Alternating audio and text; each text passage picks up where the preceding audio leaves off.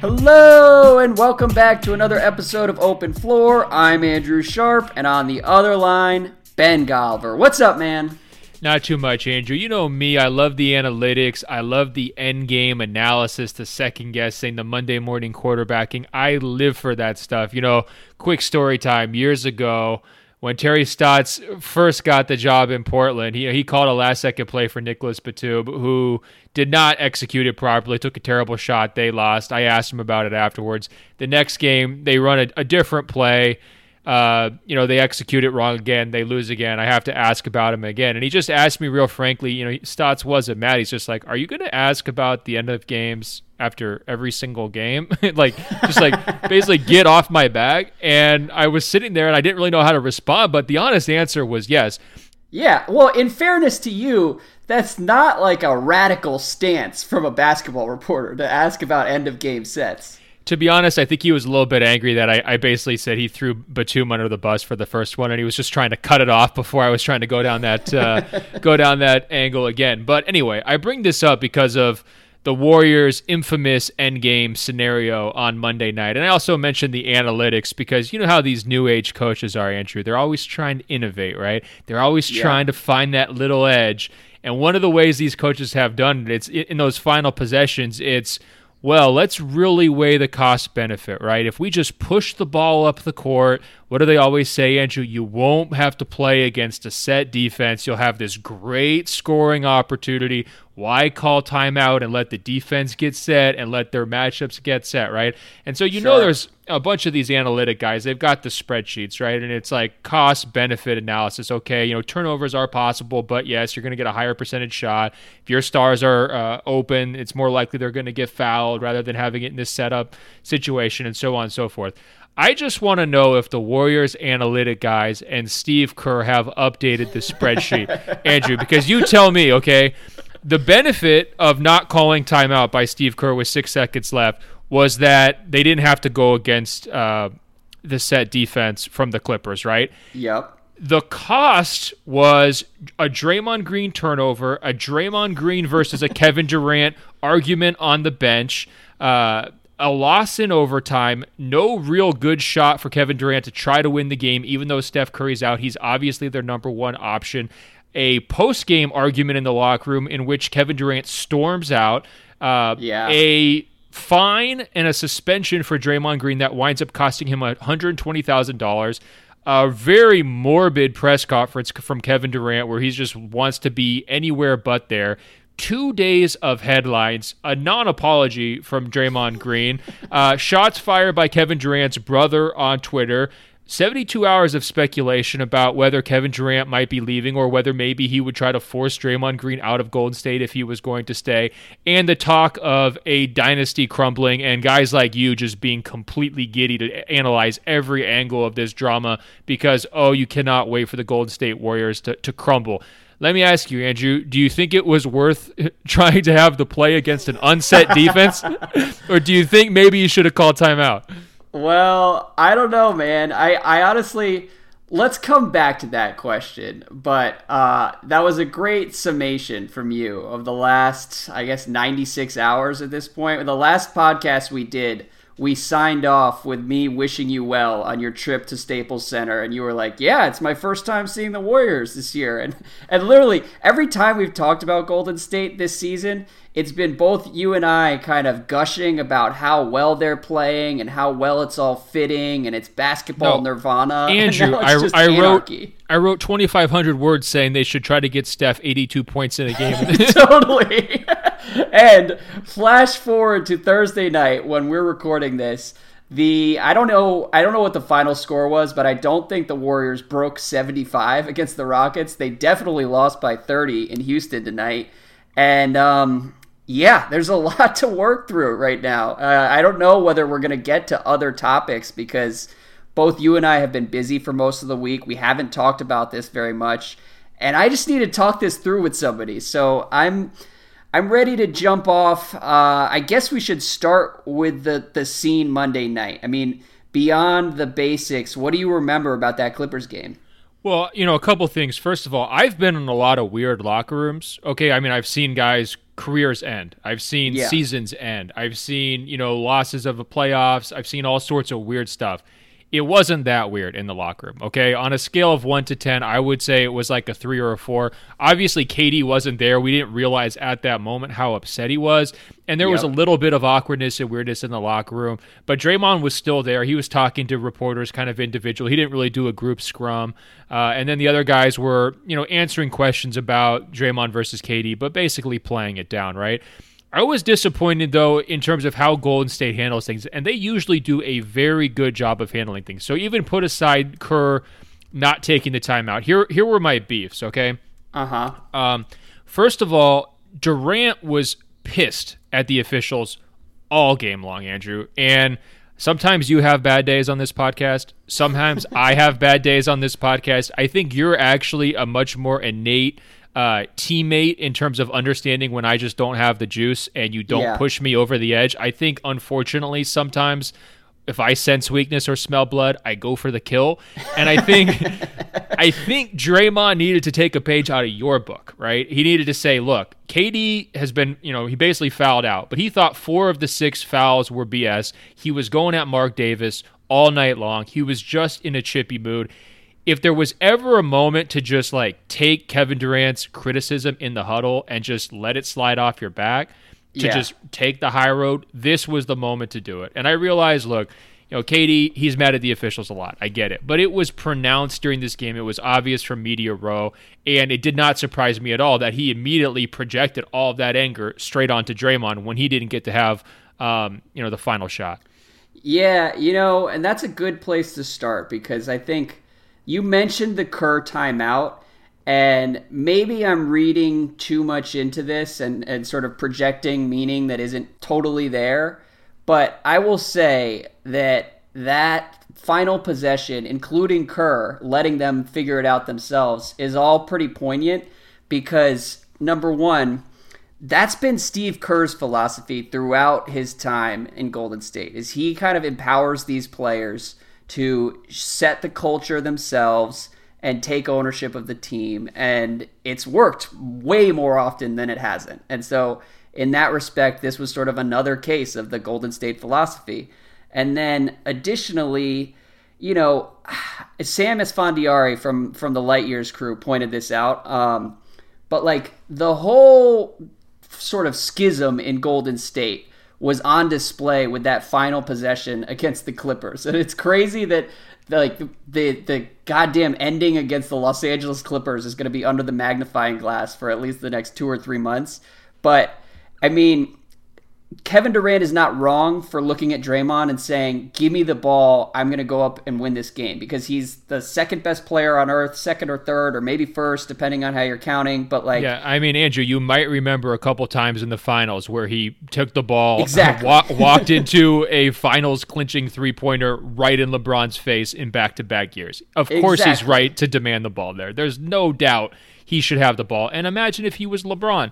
Do you think Brandon Ingram's driving the ball up the court willy nilly Draymond style? No. He's handing the ball to LeBron and letting him shoot it. Flip side, however, Draymond's not wrong for saying this is how we do things. Run the court, fill a lane, I'll find you. Draymond was not driving up the court with the intent of taking the last shot. And and the Warriors have been the most successful team the NBA has seen in 20 years doing it Draymond's way and doing it the, like the Golden State way. And Look, so I, I, I hear what you're saying, but I also and I defend Draymond nine times out of ten. Andrew, did he have a plan on that play though? Did he really? No, but he but Durant really wasn't an option on the wing, and, and the whole play was kind of thrown off. And look, Draymond's. Here's the thing with that final play, Draymond was not perfect, but in the abstract, I totally understand where he was coming from, and.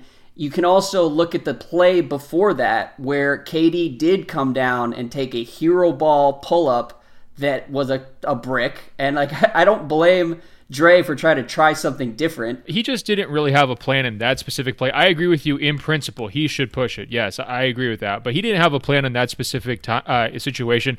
And there was plenty of time for KD to walk up and stroll into a three. And here's just to go back to the Kerr thing real that quick. much time was there it? was like there was six or seven seconds. There was plenty of time for him to do it. He he was very aware of time score situation, and that's why he was so, so upset because he realized like it didn't have to be this breakneck thing that you know they they lost like four seconds because Draymond fell down, balls flying Right. all over the court and everything else. He didn't have a plan, and I understand Draymond wanting to say, "Hey, look, my way has been proven to be the right way for years. Like, Yeah. just basically get off my back." Well, But- it's the culture. It's the culture. It's basically Yeah. like the Spurs and LeBron. If LeBron were on the Spurs, there are definitely people in San Antonio, and we're we're, we're talking the Spurs four years ago before they became team Well- mid-range and the most depressing team in the league. But like, there are definitely people who would have said, "This is how we do it here. Fall Hey. in line." I, I get that, Andrew, but when push came to shove in the finals in back to back years, Draymond's job was to hug Kevin after he hit the shot. Okay? Draymond's job was not to push the ball up the court on the final possession. It was to just be a cheerleader, to, you know, goof around, to, you know, mock the Cavs bench after Kevin hit the shot. That's Yes. in that situation, it's his. it- It should be his kind of birthright as a player who's either the best or the second best, or in your case, you love to call him probably the third best player in the league, right? He gets to have the ball in that situation. Now, Kerr, He definitely feels that way. I, I think there are Warriors who would be reasonable in disagreeing. That's my only point. if there's a better play easily available, yes. If the likely outcome is Draymond falling on the ground because he didn't know what he was doing, then I I understand his frustration. And I think like even if Draymond's right on principle, if Kevin's mad about it and Draymond just committed a turnover with the game on the line, you say my bad in the huddle, you Yes. own it, right? That's a Now- great point. But here, I want to go back to the Kerr thing real quick because um, once it became clear that they were upset about how it had played out, and there was this very clear philosophical shift, which you've done an excellent job of like kind of painting. it is now the coach's responsibility to diffuse that, to take all of the blame, and to get the players to chill out and to come back on the same page. And I say that he should have done that in the huddle, and he should have done it post game when he was asked about it. He's, you know, he kind of made a flippant comment, Kerr did, of, oh, yeah, that was one maybe you want to have back. And he explained his general rationale about letting the players play. Like Yep. two minutes before that, they had an ATO, Andrew. They drew it up in two seconds. Klay Thompson was red hot the whole fourth quarter. I promise you. Doc Rivers was in the huddle saying, Do not let Klay get open. He will hit a shot. Two seconds after they inbound the ball, guess who's wide freaking open hitting a shot? Klay Thompson, okay? They have the ability to, to draw up a play from the sideline. That will get an open shot in that amount of time. No doubt about it. And I think even if Kerr was on the same philosophical side as Draymond, there was a higher calling for him in that moment, and it was to play peacemaker, to take all of the blame, to go to the media and say, I blew this game. If he does that, KD sees that, Draymond sees that, and maybe everything else that spiraled afterwards doesn't stay as personal as it was. And that's why I was a little bit frustrated with Draymond for not reading KD. Um, you know, obviously KD could have handled the whole thing better than he did. There's no doubt about it. But I was definitely frustrated with how Kerr handled the responsibility factor because he put it back on the players. And bottom line, Dre and KD, cooler heads are not prevailing. we can we can all agree on that, right? Yeah, uh, we can. And and again, I think all of this is just a function of a culture that has made Golden State great. I wouldn't focus on Kerr here. I, I think it's bigger than that. Um, but the let's move to everything that happened afterward. And by the way, shout out to our listeners because as soon as this Warriors news broke, we got like 50 different emails about KD, about Draymond. I'll read two here. Andrew said, with the recent Warriors controversy, should the Warriors just trade Kevin Durant? To use the parlance of our times, wouldn't it be the ultimate flex for Golden State to make that move? What about KD to Washington for Beal and Oubre, which is incredible. I mean, um, yeah, yikes is probably the proper reaction there. Uh, and then Ian, like 15 Wait, minutes slow down, later, slow down, slow down. The ultimate flex. You know what that's really called, Andrew? You played yourself. That's what that's called. there you go. Ben Golliver is down with the kids. Um, Ian says, Isn't now the time to move Draymond? Not to sound reactionary, but wouldn't it save them a lot of time, drama, and money this offseason? Can't they move him right now for great value and write it off as Draymond being a jerk? Rather than the Warriors penny pinching one of their stars. This move gives them cover to do Come what they on. would want to do anyways. Andrew, you're reading these emails like an hour after this little tiff, right? I mean, th- this sounds like North Korea propaganda. Not to sound reactionary, but we're gonna nuke the entire Korean peninsula. That, that's what this sounds like. Well, it's just a reflection of how crazy this week got at various points. Um, because I think everything is on the table right now. And granted, neither of those guys are getting traded during the season. But to give any listeners who were not on Twitter for like the past 96 hours an idea of how how things played out in the locker room, here is an excerpt from Marcus Thompson's piece after the Clippers locker room incident. Um, and he says, Draymond Green took exception to how Durant addressed him. The exact dialogue couldn't be recounted as it was said, but it began with Green immediately firing back, Who the fuck you talking to? According to multiple sources, Green then went on to make it clear that he's been making plays for years. He reminded Durant the Warriors were winning before Durant showed up, so he wouldn't stand for Durant talking to him as if he were a scrub. Green accused Durant of making the whole season about him, even though he was going to leave after this season. Green let out his frustrations about how Durant has handled free agency, keeping his options open and keeping the story alive, consuming the Warriors and their season with talk of what KD will do next. And then um, I also wanted to highlight one sentence from my Warriors piece on all this, where I said, according to one report, Green repeatedly called Kevin Durant a bitch in a display that prompted one Warrior to say, with what was said, there is already no way Durant is coming back. And I only read that because when I was actually writing it, I had to do a double take and laugh at how amazing all of this is, just because, like, if I read that sentence to my wife to explain the biggest story of my work life this week, she would just be so disgusted at the things we care about. But uh, I do find all of this pretty fascinating. So, what's your take on on what went down in the locker room? Yeah, wait till you tell Alice how much time we spent about talking about Legos. I mean, she's going to be disgusted. yeah. I mean, there's a lot of things that Alice could be disgusted about. But she uh, really did. She came back at me when I was shopping for Legos last Christmas. She was like, "What is going on?" And this is not a side of you I've ever seen before. So yes, so good. Um, do you have those red lines that people can't cross? Like for me, if somebody questions my work ethic, I'm ready to take it from zero to 100. Right? Yeah. Like it, that, that's the thing for me. this and so, is why you're the Jimmy Butler of the podcast game. Well, I was going to say this is why I relate directly to Kevin Durant because look, you know, you you curse a lot. I only it doesn't bother me, but I try to protect the listeners. But if you were cursing me out, and I think you've cursed me out on this podcast many times, mm-hmm. I've never been mad at that. Right? Internally, I'm screaming curse words back at you, but I'm trying to protect the middle schoolers that listen, so I don't go back at you.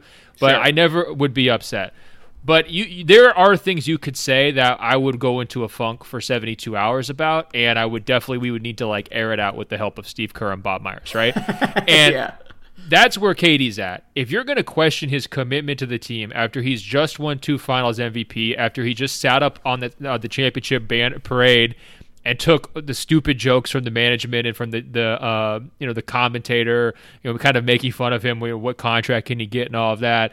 After he put up with all the character assassinations over the last two years, calling him a mistake and all of this stuff, you're going to question him for his commitment to the team and basically his commitment to his craft that is a trigger point, no question about it. And I don't blame him for flipping out about that. And to me, that is too far. Uh, we know KD loves to swear like a sailor. You know, we've heard Yeah. it, you know, various places. He loves to talk trash. He loves to go back and forth with people. None of that stuff would really bother him. But I do think Draymond went to a place that he shouldn't have gone to at that time and in that manner. Now, but again, on principle, I do kind of see where Draymond's coming from because this is a ship that's been running pretty smoothly for a long time since before Kevin Durant got there. If there's choppiness right now, it's coming from Kevin. It's not coming from Steph. You know, it's not Right. coming from Klay. Uh, you know, Draymond pretty much is who he is. Everybody knows how to deal with him in Golden State. It's coming from the questions around Kevin Durant. And by the way, during that game on Monday against the Clippers, Bob Myers was attached at the hip to Rich Kleiman. If Rich walked down the court, you know, the, the, the baseline, Bob Myers is walking with them. If Yeah. Rich walks over and says hi to this guy, Bob Myers is going with them, right? Yeah, they're clearly playing defense on Kevin Durant and free I was gonna say it's not a coincidence, uh, or well, maybe it is a coincidence, but it's it's certainly interesting that all of this happened at a Clippers game, and like it's the Clippers and the Knicks, and I guess you could throw in the Lakers too. We'll get to that later in the podcast. But I mean, the Yeah, Clippers no. are a threat, so I don't blame Bob Myers for for following uh, Kleiman wherever they went. Yeah, The- no, no question. But no, hold on. There could be a fan fiction moment here where Jerry West is like consoling KD in like the parking garage, and he's like, "Come on, Kevin, you don't deserve this. You know you're Well, better than this. Come on now, you- just come to LA. You be the man in LA. You get that last shot. Trust me."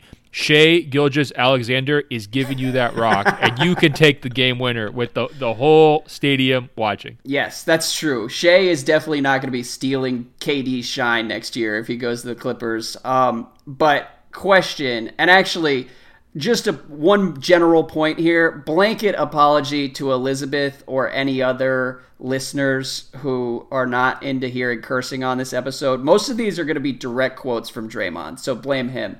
But uh, did you think Dre? What what what was your take on the suspension? Uh, because he went someplace I thought was inappropriate, especially with poor timing, I thought it was okay for them to suspend him.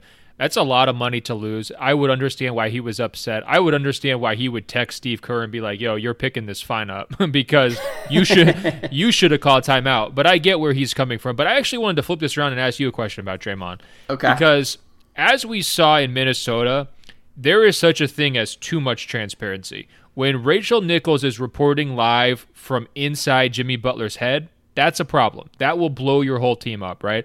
But I also think that there's absolutely a problem with too little transparency. In other words, KD's trying to like mumble around all the free agency questions. Everybody else is walking on eggshells. We've had these reports for months. Oh, there's a weird vibe around the Warriors is Draymond maybe wrong in his method and deserving to be fined, which is, is how I would characterize it, but Yep. sort of right on the principle in that he's shedding some light on the situation and bringing it to the surface. Like, do you think more transparency was needed here, and that even though this is an awkward way of going about doing it, it actually was the right move? Yeah, you know, and I think you can see. I think you're onto something, and the truth there is borne out by how many leaks there were. Like with the Spurs, uh, God only knows what kind of crazy shit went down in San Antonio that we just never found out about. But this happened with Golden State, and as soon as it all went down and the suspension went public, it felt like there was a new report every hour quoting different Warriors personnel giving their version of events and taking different sides. And there were certain guys that seemed to have Draymond's back. There were others that said what Draymond said crossed a line and it's even worse than what was reported. And then, you know, Marcus Thompson's report dovetailed with what you said, where a lot of people disagreed with the way Draymond delivered the message, but agreed with his broader points. And um, I think the whole conversation speaks to how much angst there was in Golden State after not just the last couple weeks, but really like the past 12 months where they've been having to recruit Durant to stay.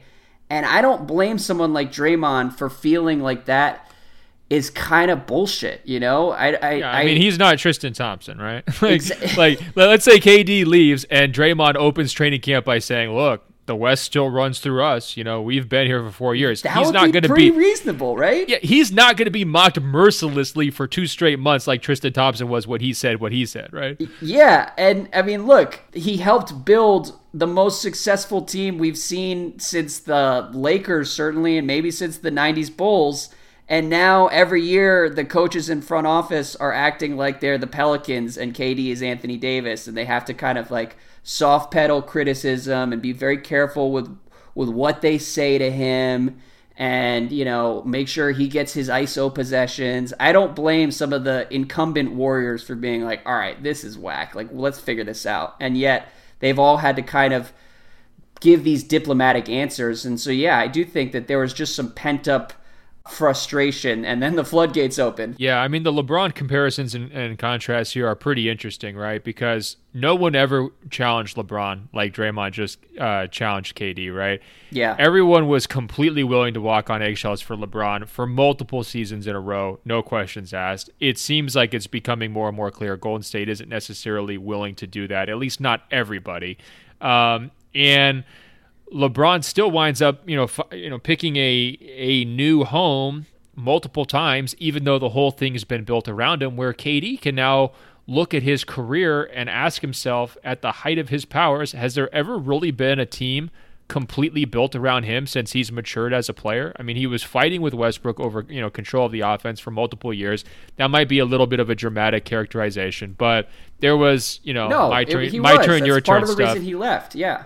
And even though he has played the best in the biggest moments for this Warriors team, especially in the finals, he still hasn't gotten that just sort of like uh, you know unvarnished credit that maybe he was expecting and the love of the fan base that he was probably hoping and, and kind of craving, right? So uh, the I guess the way I look at it is I still think the best legacy play for him is to swallow this situation, put it behind him, and just start you know, continue stacking championships and finals MVPs in Golden State, run this thing out, uh, get yourself to five or six rings, and then now all of a sudden you're in the top five all time conversation, right? Yeah. But compared to where I was even in July, the writing, I'm believing the writing on the wall more and more. You know, I'm, I'm of the opinion that there is going to be situations, whether it's the Lakers, the Clippers, God forbid, the New York Knicks, where they're going to be able to appeal to some of these little missing links of, of the overall package to Kevin, right?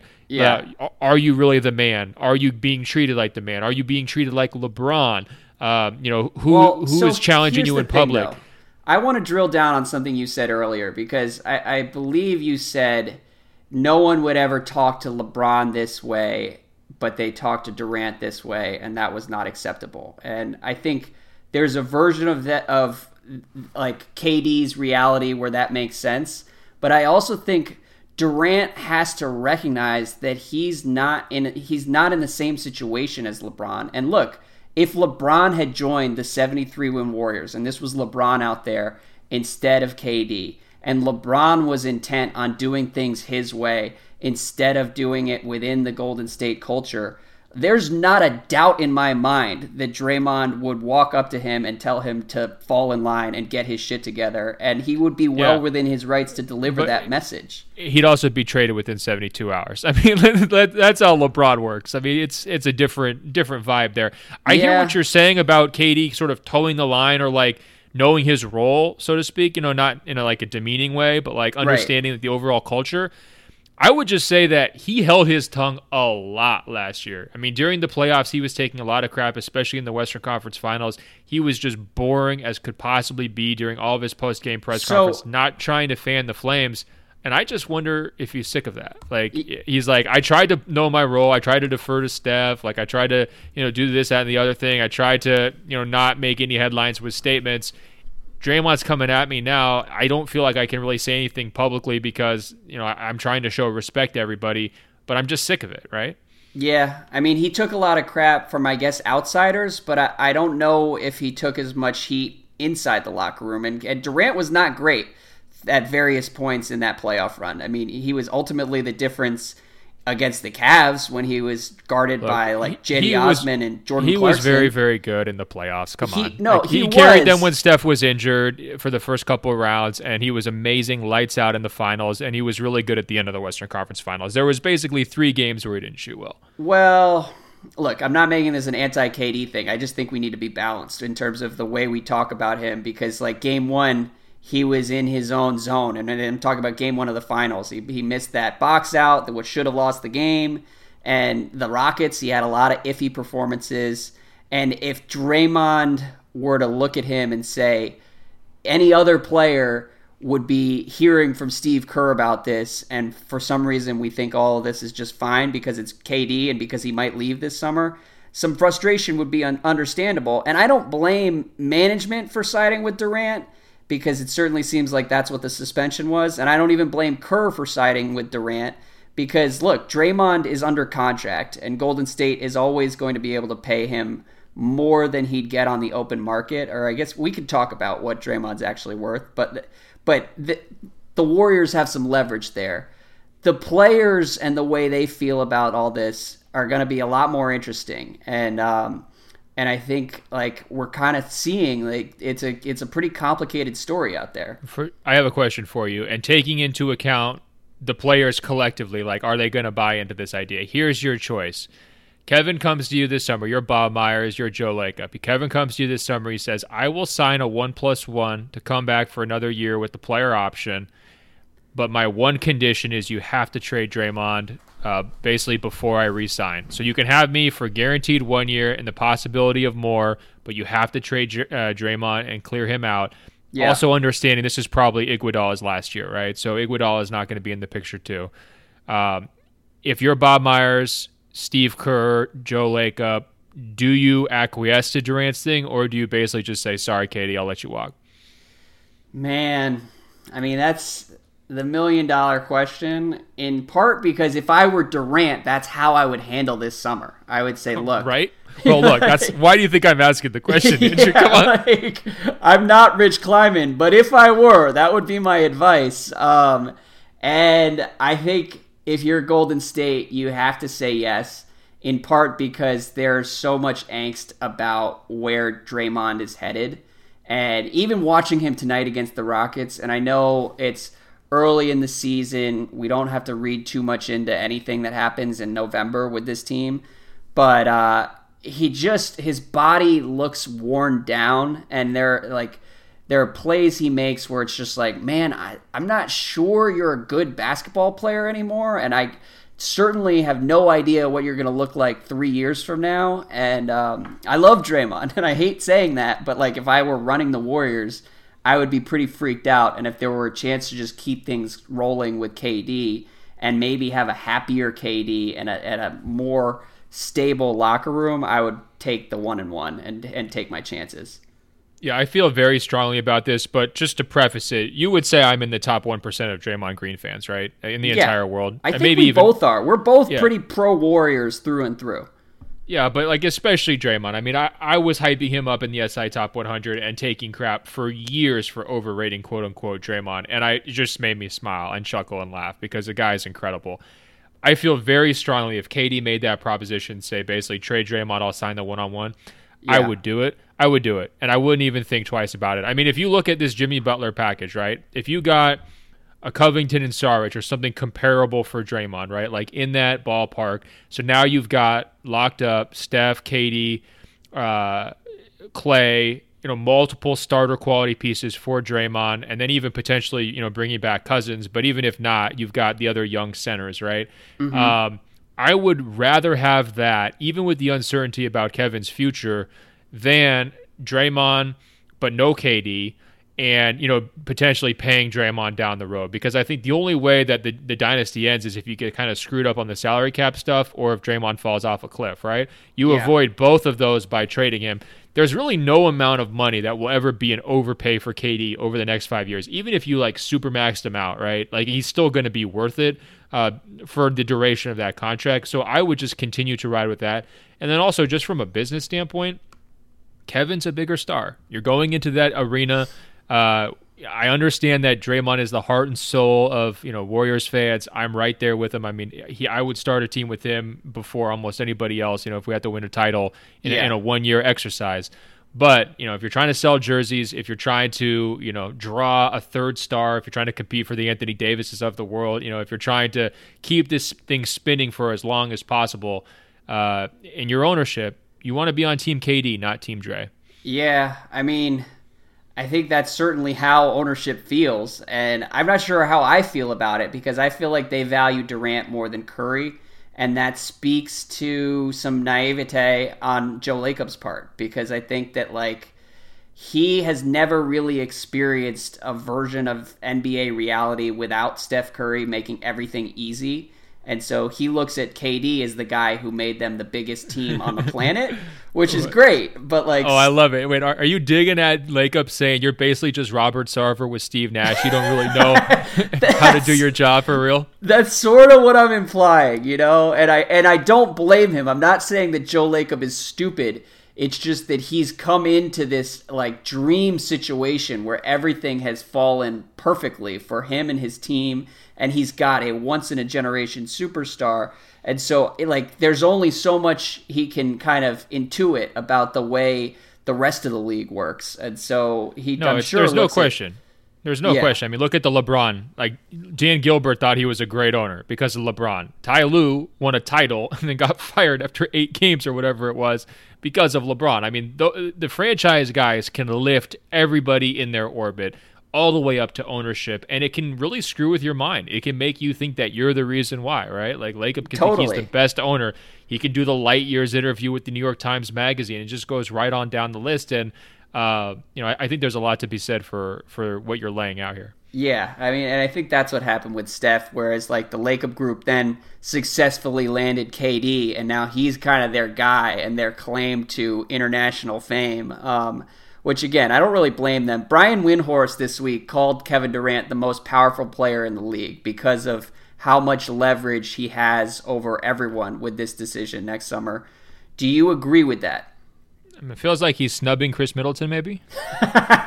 You're right. And Jamal No. Crawford in Phoenix. No, I play. Look, I, I mean, I think that the the power from the NBA landscape usually eh, falls to who is the biggest free agent or attainable star available, right? LeBron's Yeah. locked in, so who's Steph's locked in, Harden's locked in, Westbrook's locked in. I mean, you go right down the list. Like the one guy who's actually a question mark uh, is KD, and, and you could also argue Kawhi Leonard, but you know Kawhi Leonard wants no part of that power, right? Like, yeah, I don't just- know if I'm ready to.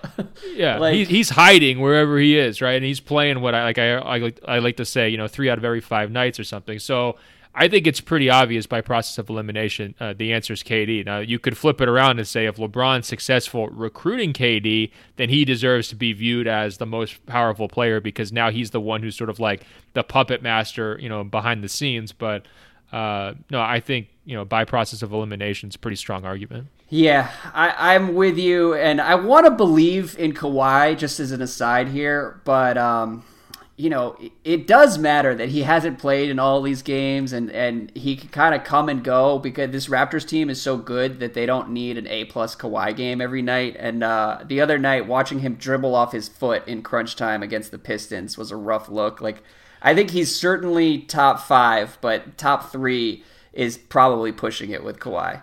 I'll just say this: if they're going to rest him in the Eastern Conference Finals, Milwaukee will Milwaukee will beat them, Andrew. Okay, so Oh, just make sure he's playing all those games. Yeah, the thing, the one caveat on on KD's power is, I do kind of feel like it's a little bit misleading because really, the power is with Golden State generally. Like if Draymond were to demand a trade this season, the landscape would look just as different as it would if KD left, and uh, and the same is true with if if Steph Curry, you know, tears a hamstring in March. That's just as earth shattering a development. Don't even. Don't say that. Come on. I don't want to. Believe me. Um, Knock on some wood or jinx proof it. Or good lord, what are you Yeah. trying to do out here? Ruin all of our lives? Put us my only business? point is that KD's leverage and and power over the sport is like directly correlated to his involvement in Golden State's dynasty. And I like so I get what Windhorst is saying, but I also think like if KD went to the Clippers this summer, I think his power would wane pretty quickly. Can I just have a quick message to Draymond? Yes. it's time to apologize, okay? Draymond, this is coming from somebody who really respects you, who, as we've laid out earlier, is on Team Draymond, someone who's been retweeted by your mother on multiple occasions. Thank you, uh, you know, Mary. But Yeah, well, and let me it's, add- it's time to apologize. It really is. And like you didn't really do it in your first press conference. It was nice to see you guys like help each other up off the court in the Houston game just apologize. You will be much happier as a person. The organization will be a happier place. Everyone will be uh, breathe a big sigh of relief if you do it. It's the right thing to do, even if you're completely correct deep down. Do it. Yeah. Um, he, I enjoyed his statement on Tuesday where he, I think his only apology was to any writers who thought the Warriors were going to start losing because of this, which Yeah, I I apologize to my haters. yeah, exactly. Which did not age well because the 30 point blowout like 8 hours later. But um, yeah, I, I don't know how Dre should handle it at this point because again, I think he's right and and I think that KD is also right and that's part of what is so interesting here. Have you ever seen the movie Crimson Tide? I haven't, but I've heard a lot of divorced people say I was right. they're, they're alone at home, not happy. Yeah, well, basically, the, the Warriors are living the plot of Crimson Tide. That occurred to me as I was writing about this last night. Um, would you give Draymond max Well, money? Let's hold say on. slow down. What what the, what's Crimson Tide? Are you going to explain this plot, or are you just going to randomly mention it? No, I mean it's it's a movie that takes place on a nuclear submarine, and it stars Denzel Washington and Gene Hackman. And there's a dispute about whether they should launch their nuclear warheads uh, because like they lose transmission with the their like American leaders, I guess, back on shore, and so they're not sure whether Russia is engaging in nuclear war, and so they have to kind of wrestle with the decision. Denzel Washington does not want to go to nuclear war. Gene Hackman, who is definitely Draymond in this analogy, says it's time to fire the missiles. We got the order, and so that's the two-hour movie. It's a classic. So I actually have seen that very good comparison. Was- once you said Gene Hackman was Draymond, I comp- I put it all together. Good yeah, job. there we are. So uh, that's where that's where things stand in Golden State at the moment, and we will keep it moving. But first, Ben, today's podcast is brought to you by Robinhood. Robinhood is an investing app that lets you buy and sell stocks, options, and cryptos, all commission free. They strive to make financial services work for everyone, not just the wealthy. It's a non intimidating way for stock market newcomers to invest for the first time with true confidence. Ben, tell me a little bit more about Robinhood. I mean, you and I both signed up for it. So easy to sign up for. You just get right into it and you're ready to rock within a matter of minutes. I think what they really sets them apart no commission fees, Andrew. Every time you're trying to make stock market trades, there's people who are trying to skim off the top, man. They're middlemen. Cut them out with Robinhood. They don't charge you for every trade. There are no commission fees. You get to keep all of your profits. And like I mentioned, the app, it's super simple, easy setup. Anybody can do it. Uh, you're ready to rock and search through their different categories, whether it's entertainment, social media, whatever floats your boat in terms of investment, Andrew, in terms of specific areas you're trying to make money. Robinhood gets you to that information very, very quickly with their seamless and very clean design. Yes, sir. Download, check it out, diversify your portfolio. Robinhood is giving our listeners a free stock like Apple, Ford, or Sprint to help build your portfolio. All you need to do is sign up at floor.robinhood.com. That's floor.robinhood.com. Check it out. Hey, Andrew, that's floor.robinhood.com. floor.robinhood.com. Let's get back into it. Stray question here that has popped up in my Twitter mentions this week with people kind of pushing back on my assertion that Draymond is a Hall of Famer. Do you think he's a Hall of Famer right now? Andrew, why are you just elevating these eggs? You know, these people who are just trolling. It is. He's it's one of my of least Famer. favorite things. And one of my least favorite things is meet in media is when people talk down to like the lowest 15% on Twitter and just sort of pat themselves on the back for being right. So I don't want to do that here. I do feel like there's at least room for debate, but maybe not between us. If he retired today, okay, maybe it's a debate, but he's not going to retire today. He's going to play another two or three years. He's going to have multiple more all defensive teams. He's going to have more finals appearances. Uh, he's in. And I think he will most likely be a first ballot Hall of Famer. Okay. Um, I support that 100%. I think that Draymond, his numbers, I mean, his numbers would pale in comparison to someone like LaMarcus Aldridge, even, but his impact on the sport has been kind of mind blowing. And, uh, and that's why, to me, it's not even really a question. Um, Aldridge will not make it. Yes, and he shouldn't. I would be very upset if you try to argue that LaMarcus Aldridge belongs in the Hall of Fame. He's great. He's a great player, though. Um, uh, look, I'm saving my bullets for Jaren. Okay. there we go. Jaren. Period. By the way, I had to think for ten seconds there. Who the who, who the hell is he talking about with Jaren? That's the problem with the nickname. Uh, so let me ask you though could Draymond work on another team? Because I think that's a question we're going to have to start thinking about harder over the next six months because it does look like we're headed for a split with either KD or Draymond, and maybe that maybe we're reading too much into it. But what do you think? Look, I mean, if one of them goes and they don't go to the Lakers, I will be personally disappointed because it would make my life so much better. But I also think that would be the best landing spot for either one of them. I mean, I think if you know, if you have this Warriors untouchable dynasty and guys like you are going to get so excited if KD leaves because it's like bringing the band back together and you, you just love those like superhero movies where like, oh, it's the original guys. Here we go. Like, we're going to take them down, right? Yeah. But then sort of the evil empire is the Lakers with KD and LeBron. That would be sick. And then flip it around if, you know, Golden State does take the more rational approach, which I laid out earlier, which is keep KD even if it means on a short term deal, trade Draymond for whatever parts you can get. Like the Lakers have some parts. Either way, like LeBron and Draymond or LeBron and KD going against the remaining group of the Warriors is the most watchable Western Conference Finals probably of my lifetime. You know, I'd have to like really dig into that, but it would be way, way up there, Lakers Warriors. So let's just see it. And if, if they have to break up, please send that piece to the Lakers. That's all I'm saying.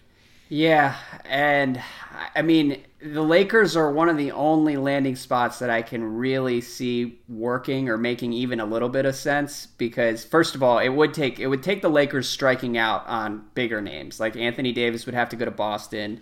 Dame Wait, Lillard. Slow down though. Slow down on that because did you see Jarrett Jack's tweet? No. He said basically like you know quote me on this in eight months. The Lakers are going to have LeBron, Kevin Durant, and Anthony Davis. Well, well, well, well, well. Uh, I would be into it. I would be 100% in. And I think that we are all outsmarting ourselves. We can shift. Who gives a shit where Draymond ends up? Like, as far as Durant in LA, a lot of people, a lot of people have said, you know, why would he leave Golden State and then go play with LeBron? He clearly wants his own team. Well, first of all, if he goes to the Knicks, like I will be pretty worried about Durant. Like maybe he's been co-opted by Rich Kleiman, and the Knicks have promised Kleiman some like favors. Wait, did you did you say co-opted or kidnapped? What'd you say? yeah, exactly. I don't know. I would be concerned, genuinely. And uh, like, what did the internet do to this guy's brain? Um, and look, the Knicks could have Zion Williamson. It could be the best outcome for KD. It's it's up to him. He's He's an adult. He can do what he wants. That's Don't the beat around the bush. Obligatory LeBron, disclaimer.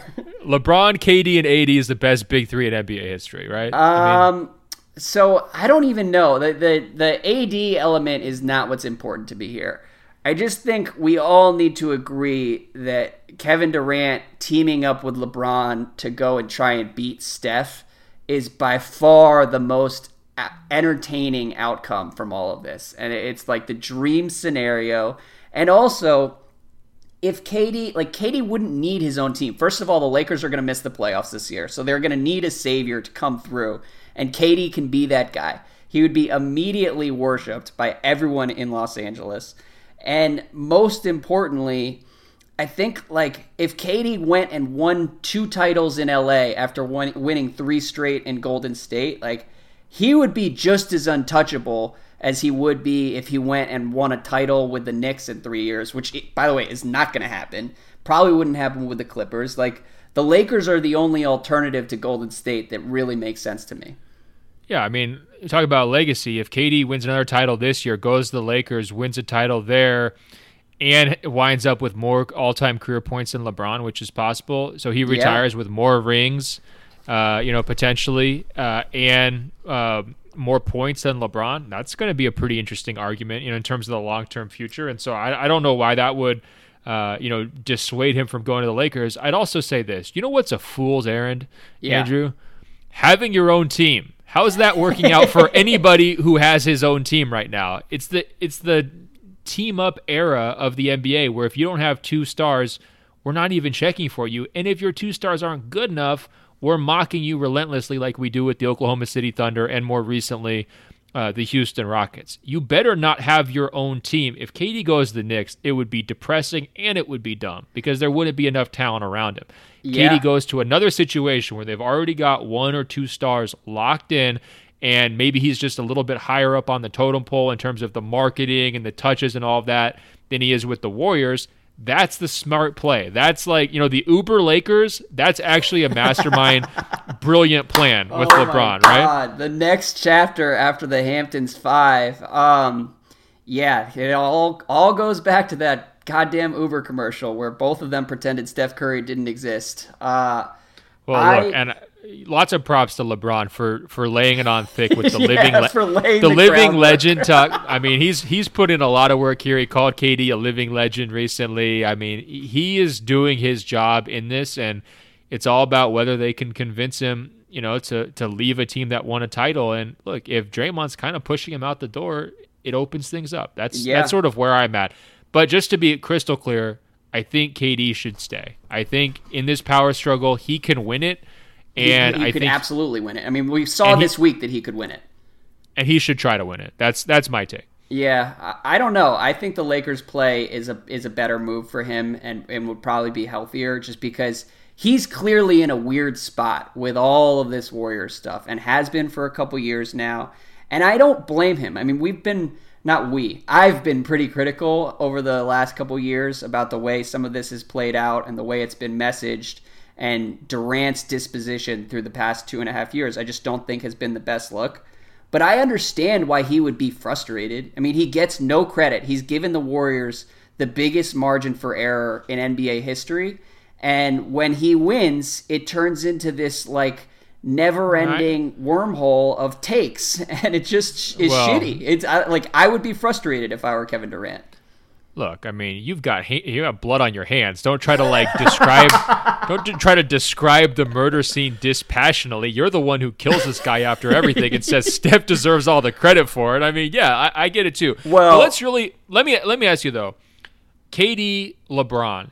Is KD the one guy where LeBron would actually treat him, you know, close to being a peer? You know, not this like oh kid talk for like Kyrie, where he yes. would respect KD enough to let him basically do whatever he wants, and then do you think LeBron has realized here, you know, the aging process, how it's caught up to Melo, how it's caught up to Wade, how it seems to be maybe slowly catching up with Chris Paul, where he might actually be willing to take a little bit of step back and say, you know, open open arms for your Kevin Durant. Okay, you can kind of be like the shared face of the Lakers and uh, you know the the championship jolt. I can see that being in LeBron's best interest and him actually being able to maybe change some of these behaviors that he's never been willing to change previously. Yeah, and I think that is possible for a couple reasons. Number one I do think that the next four months, whether the Lakers make the playoffs or not, I, we're going to see LeBron humbled to a degree that we just haven't seen in the last decade. And and it's not necessarily going to be his fault, but it is going to be sort of a reality check like, look, I'm going to need help if we're going to make this work in LA. And so I think that will play into how he views whatever the next steps are.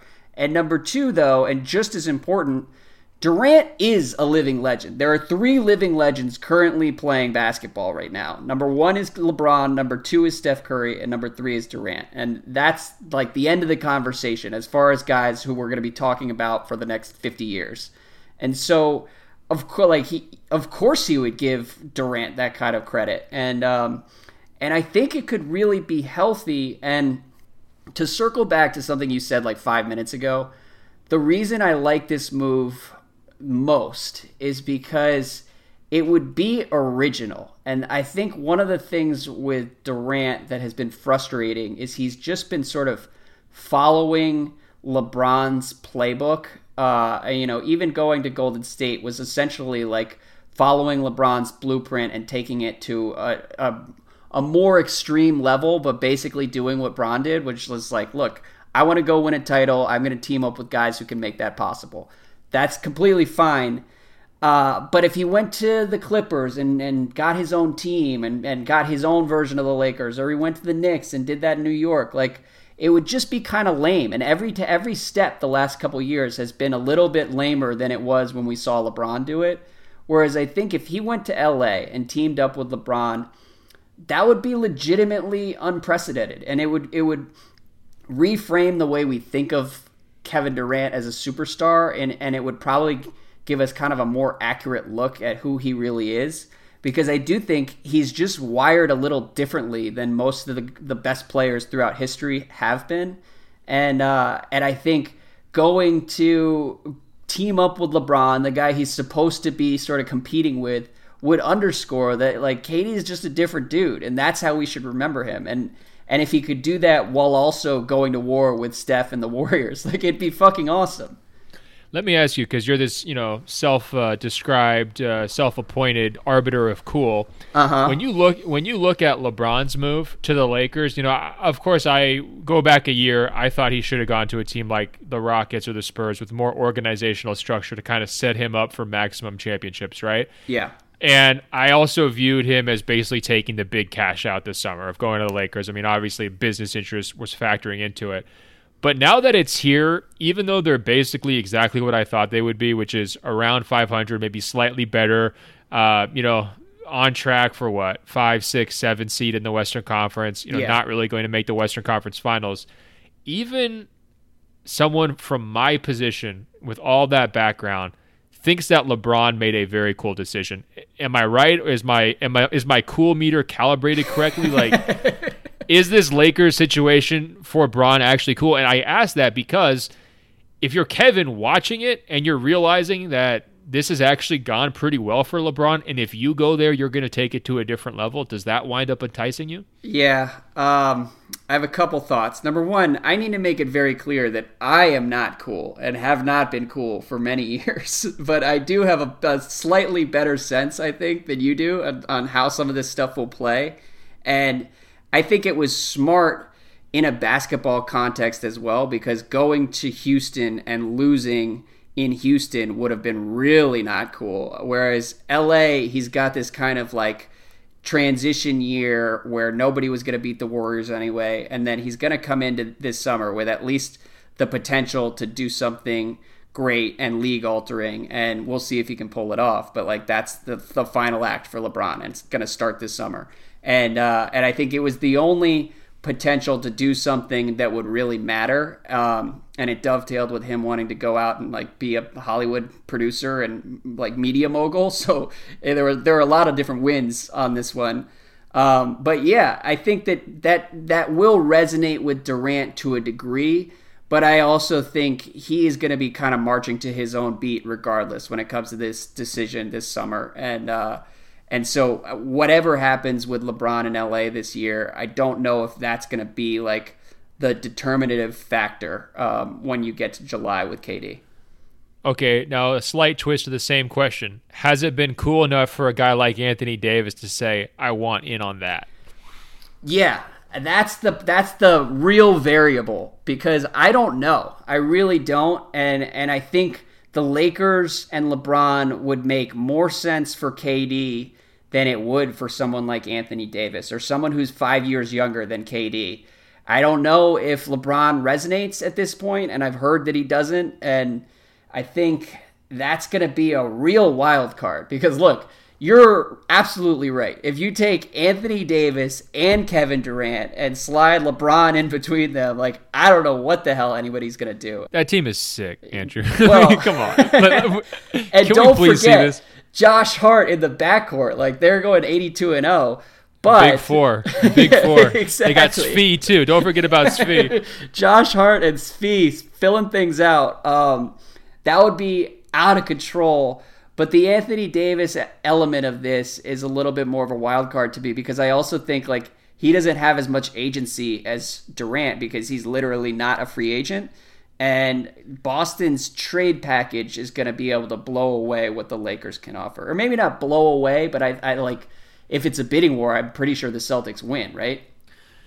Uh, I mean, I guess in a vacuum, but you know how the NBA works, right? It's, if you've got Magic Johnson and Rich Paul and LeBron and Kevin Durant, lined up and we're saying we're going to give you Brandon Ingram, Lonzo, and two first round picks, whatever. I mean, don't you think if you're Dell Demps, you don't really have a choice? Like, can't they make that decision for you? You know what I mean? Yeah. Well, and that's part of what's so exciting and dramatic about this summer with LeBron is like his legacy and how we'll remember him is as this kind of like empire builder and he's done it twice before and he's he's kind of like seeing the chessboard on and off the court and um, and doing it in ways that we've never really seen a superstar do before and we're so, setting the bar really high for him, though. no shit. I mean, this is like Bobby Fischer level chess. If if he doesn't get AD and KD at this point, we're going to be disappointed. That could be a problem. Well, not only that, I think he has to, and and I don't know if he has to get Anthony Davis, but he has to get one of Anthony Davis or Kevin Durant to have any shot of making this work in a meaningful way with the Lakers. And so there is there's more pressure on him to come through than there ever has been. And uh, I guess we all have to kind of wait and see how how much juice Clutch Sports really has. Um, but yeah, well said. I mean, if he's rolling around with Kentavious Caldwell Pope and Khris Middleton next year, you and I are gonna look back on this episode and be like, "Man, back when we could dream." Yeah, but you agree though that this week was a real thing, right? I mean, uh, to me, I came into it like when the when the first tweets from Woj surfaced on I believe it was Tuesday afternoon, and he said, you know, there was a shouting match in the Warriors locker room. It was one of the most heated episodes of the Golden State era. I kind of rolled my eyes in part because I have so much experience with the Wizards, kind of like mumbling passive aggressive insults at each other. And drawing from that experience, I've learned that sometimes like the team that actually is willing to talk and shout at each other is is a team that's in a healthier place. So I was downplaying it initially, but like clearly there's there seems to be some real fissures in Golden State, and I have no idea how this is actually going to play out over the next six months. But like the drama now, it's not kind of media hype. Yeah, I think in terms of affecting this year's championship race, which, which is always the lens I look through, I don't think it's that big of a deal because not only are they getting Steph Curry back, they're also getting a little guy named DeMarcus Cousins back who hasn't even played mm. a minute for them. Yeah. So they're gonna they're going to be just fine I think this year. I still view them as the prohibitive favorites to win the title even if KD and and Draymond don't speak another word to each other.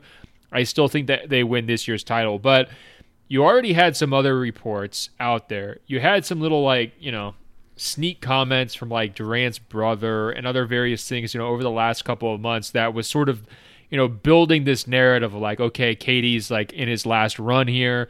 Uh, you had some comments from Iguodala maybe implying that along the way too. Um, this validated that storyline, right? In the most totally. clear, in the most clear way that we've seen, and so I do think it it matters uh, from the long term perspective for sure. But in terms of this year's title chase, I really don't think it's that big of a deal. Yeah, I, I would say that's a good way to put it. Is basically everything we wondered about with this Warriors team has been confirmed this week. That like the dynamics are every bit as screwed up as we feared they might be, and you're right that it probably won't matter.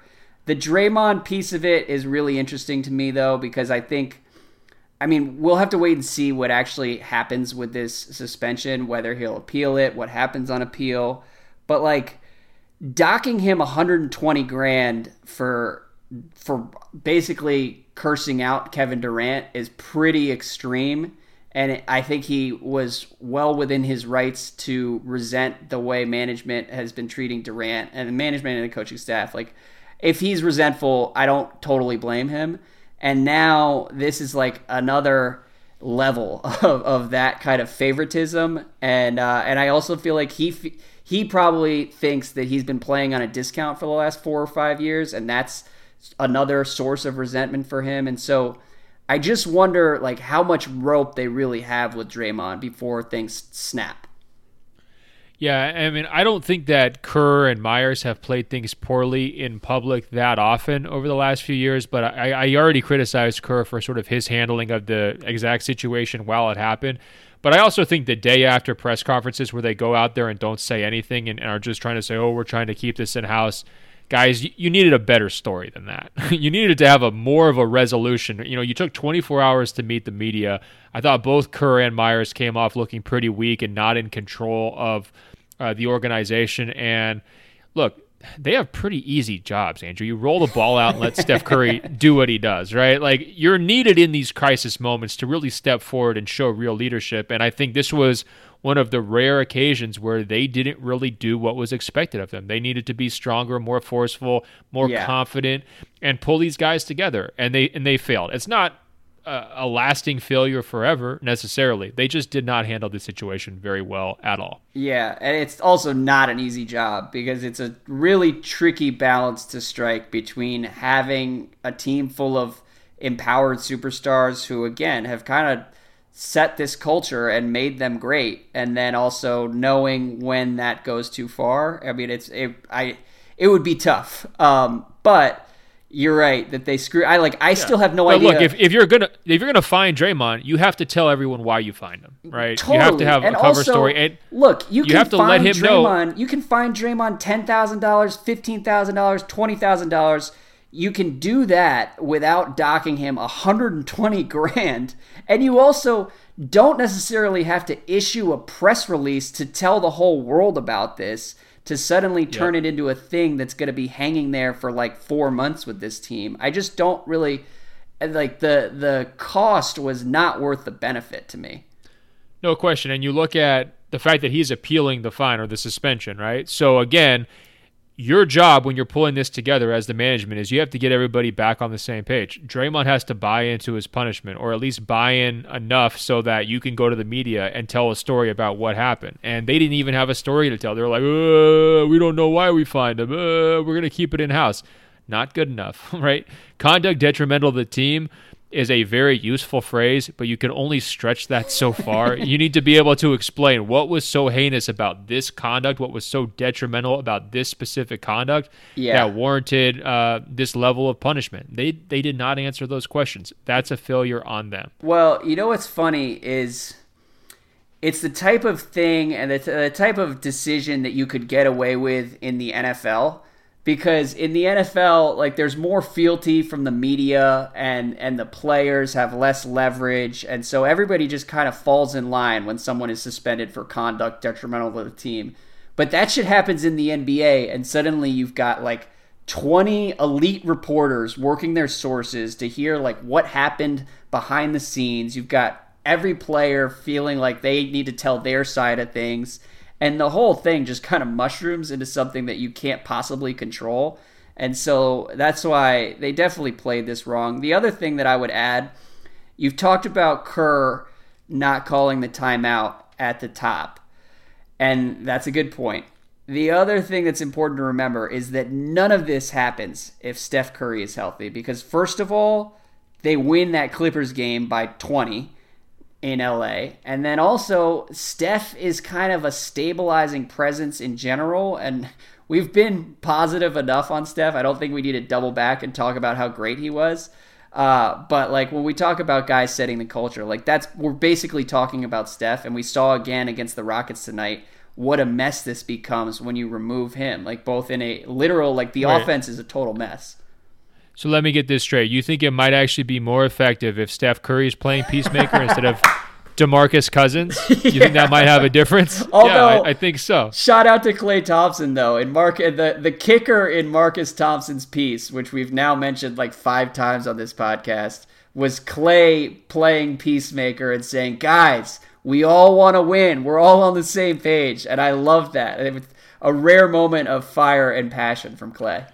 Well, I mean, to be honest, I'm not even sure if it was fire and passion or if it was just annoyance. I mean, the vibe in the locker room yeah, was like, "Come right. on, guys, for real," you know. and so it wasn't really like I'm, I'm, serious. Like it wasn't that weird. It was just like everybody's like, "Are we really doing this?" You know, like uh, we're gonna have to go and, and deal with this now. And that was the level of weirdness that I detected. So I wouldn't, you know, like look at Klay as like some, you know, fire and brimstone speech here, leader. or like yeah, like him punching both of them simultaneously, like slapping them, you know, to, into their senses. Think it was more just like, guys, chill. Like it's all good. You know Like, what? We're gonna be fine. That's a, a much more plausible uh, version of events. Is Klay is just sick of people yelling and feels compelled guys, to I- speak up. I'm trying to post photos of my dog on Instagram. Will you keep it down? Cut the shit. Um, yeah, too much cursing on this episode. I apologize. Anyways, uh, yeah. Any final thoughts, Ben? No, I think we we nailed this. We have got podium questions or what? Um, let's do one podium question, and the actually the one thing that I wanted to say because we got a lot of emails talking about like how great this league is, how wild it is, and um, I think that's true, but I would caution conflating what's happening in Golden State with like the hashtag petty season category of NBA stories and like viral NBA beef because I think some of that is present here. Like we've got Kevin Durant's brother hopping in the IG stories calling out Draymond like so there's some of that, but I also think that looking at this story through that lens shortchanges everything that makes it so interesting because the characters involved in Golden State, the egos, the the like incredibly high stakes, like whether it's Draymond, Durant, Joe Lacob, Steve Kerr, like there's just a lot in play here and watching it unfold is kind of a reminder of why I love basketball so much and I I think that's bigger than like trending topics on Twitter. Yeah, I mean, what I loved about it was that it started from a basketball decision, right? I mean, this whole thing blew up because of like uh, a play in real time that was going to be second guessed, and you can look at it in a bunch of different ways. It reminded me a lot of a, a few years ago when when KD was getting screamed out by Draymond on the court because he he kind of took that heat check three pointer against the Grizzlies rather than sort of trusting the offense, running a pick and roll or whatever Totally. else. Um, the, this is great. You know that that one shot from Kevin a few years ago gave us six months of material, right? Like this, a- absolutely is the definitive moment of Golden State season. Like from here going forward, they're either going to be able to figure out how to repair these, uh, uh, you know, th- these feelings, and Steph's going to come back, and they're going to get you know hit on all cylinders. This is going to be a turning point moment, Yeah. or it's the beginning of the end. Either way, we all win. Yeah, well, and stuff like this is why I love basketball because it's ultimately like a, a rich character study, and all of these guys are kind of one of one characters, and we're gonna get to see where it leads. Um, so, on that note, I have one email for you, Ben. Actually, two emails. First, dear Ben Golliver, just a heads up, you have more Twitter followers than Khris Middleton, and even you don't follow him on Twitter. So to me, I feel like this should be a cause for you to take a long look in the mirror. You've sunk a lot of equity into building Giannis's brand, but clearly, whatever you're doing with Middleton isn't working well enough. Well, look, that was from Avi. First of all, you- were talking chess earlier, Andrew. That was like a one-move checkmate from Avi. I mean, that he, like he, he got me, but I think I'm gonna wiggle out of it, Andrew, because guess what? Khris Middleton is an Instagram guy. Okay, he's got his Is big really? following on Instagram. Yeah, he's got more followers there. And I also want to say though, I have now joined the Khris Middleton uh, army on Twitter. I have followed him officially. Uh, I I encourage you to do the same. Follow him on both Instagram and Twitter. While you're there, follow me at Ben Golliver on Twitter, at Ben.Golliver on Instagram. Um, Middleton's got a chance to be an all star this year. That might help him with a little boost. You know, if I was him, I would do a bunch of podcasts during All Star weekend. If he gets selected, Yeah. I would pl- I would go in the three point shootout. You know, I might try to sneak into the rookie challenge. Look, like Khris whatever Middleton- whatever he could do to, to boost his visibility. I don't think I've ever heard Khris Middleton speak, but he has a standing invitation to appear on the Open Floor podcast at All Star in Charlotte. So I'm with it. Um, yeah, but I think you need to start shouting him out on Instagram more. Like I get a lot of shout outs from you, but like start bigging up bigging up your guy Khris. I think that that's a good goal for 2019. That is a, a great goal, but uh, I always feel weird tagging athletes. It doesn't seem very professional. It's- yeah, it's definitely uh, a It breach. seems a little desperate, but you know, whatever. um, lean into it. And then finally, Luke says, "Hey guys, last Thursday I watched an amazing Bucks win over the defending champs on TNT. Mm. I was in a mm-hmm. haze of beautiful ball movement, awe-inspiring moments from Giannis, and even some Thon Maker victory cigar dunks. I return to my home, which is in Columbus, Ohio, with no forest nearby. That's an important detail here. I take my dog outside to stretch his legs, and I kid you not that we are greeted by a giant buck in my front yard. In a city, Yes. my dog, after being incredibly confused for a moment, barked once and scared it away. But my question is this Was this elegant creature a sign that the Bucks are the next world champions, the new world order of the NBA? I've previously thought that they are one piece short of truly contending, but now I have no idea. What do you guys think? And Ben, I read that email because for whatever reason, Bucks evangelism has become our brand. And so I think that after 75 minutes on the Warriors, it's appropriate to end with uh Bucks, I guess mysticism. I don't really know. But sure. It was a it, it was a beautiful email. I'm in. I just first though, Andrew, don't you think we should send our thoughts and prayers to Luke? I mean, you know, our deepest apologies and regrets that you live in Columbus, Ohio. I mean, oh boy, really- go blue, I That's guess. a uh, that's a really tough tough place to live, and you know, I'm glad that you were able to get some nature in your life. I I believe it, Andrew. I mean, have you ever had a mystical encounter with an animal? That's kind of a weird question, but can you relate to what Luke's describing? Um, the only time that's ever happened to me, I went to college in Boston and I had like a 7 a.m. or 8 a.m. doctor's appointment one morning, and um, driving to the like Longwood area of Boston where all the hospitals are. I was it was like very early in the morning and I looked out my passenger window and there were like four turkeys kind of flanking my car as I was driving Awesome. down this empty street in Boston. And so I'm still not sure whether that was real or a hallucination on my part, but uh, that, that's the, the closest I've come to Luke's buck encounter. I'll say this. I think that I'm pretty good in the clutch in general, just like in life. Like I, I trust myself. I'd rather be driving than in the passenger seat, so on and so forth. Yep. When I have ran, random animal encounters, though, I freeze up badly. Like it could Totally. be, it could be a, a deer.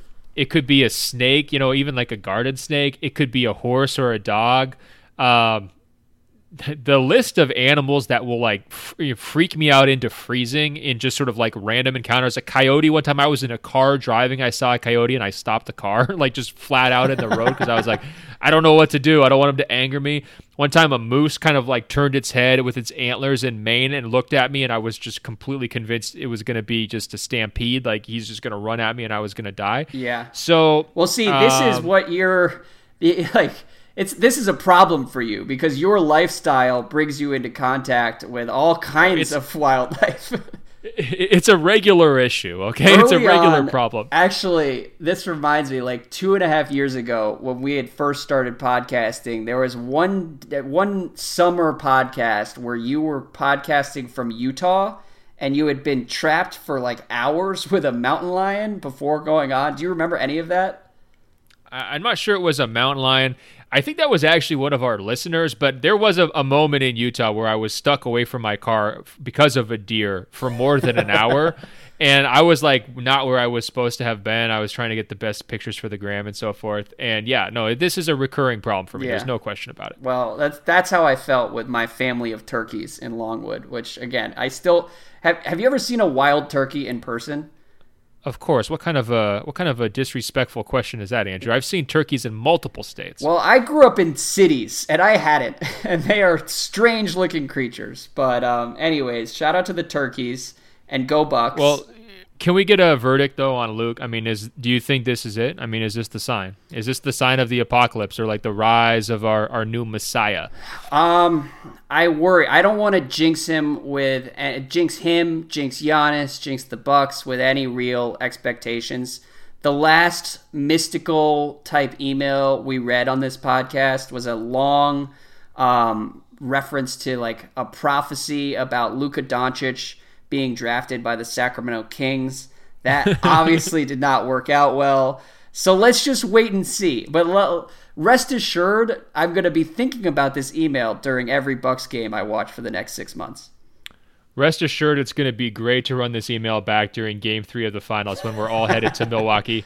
I can't wait. Hey, Luke, incredible question. Avi, great checkmate on me. We got so many incredible questions this week, Andrew, from the Open Floor Globe. I love when they respond to breaking news, like you mentioned, and they just hammer the inbox with questions. We probably got 200 in like 48 hours this week. It was so cool. Guys, if you want to join in on the fun, email us openfloormail at gmail.com. Openfloormail at gmail.com. And don't forget, check us out on Apple Podcasts. Search for Open Floor, find our page, scroll down. It will say rate and review, tap five stars, give us some sweet nothings. We really, really appreciate it.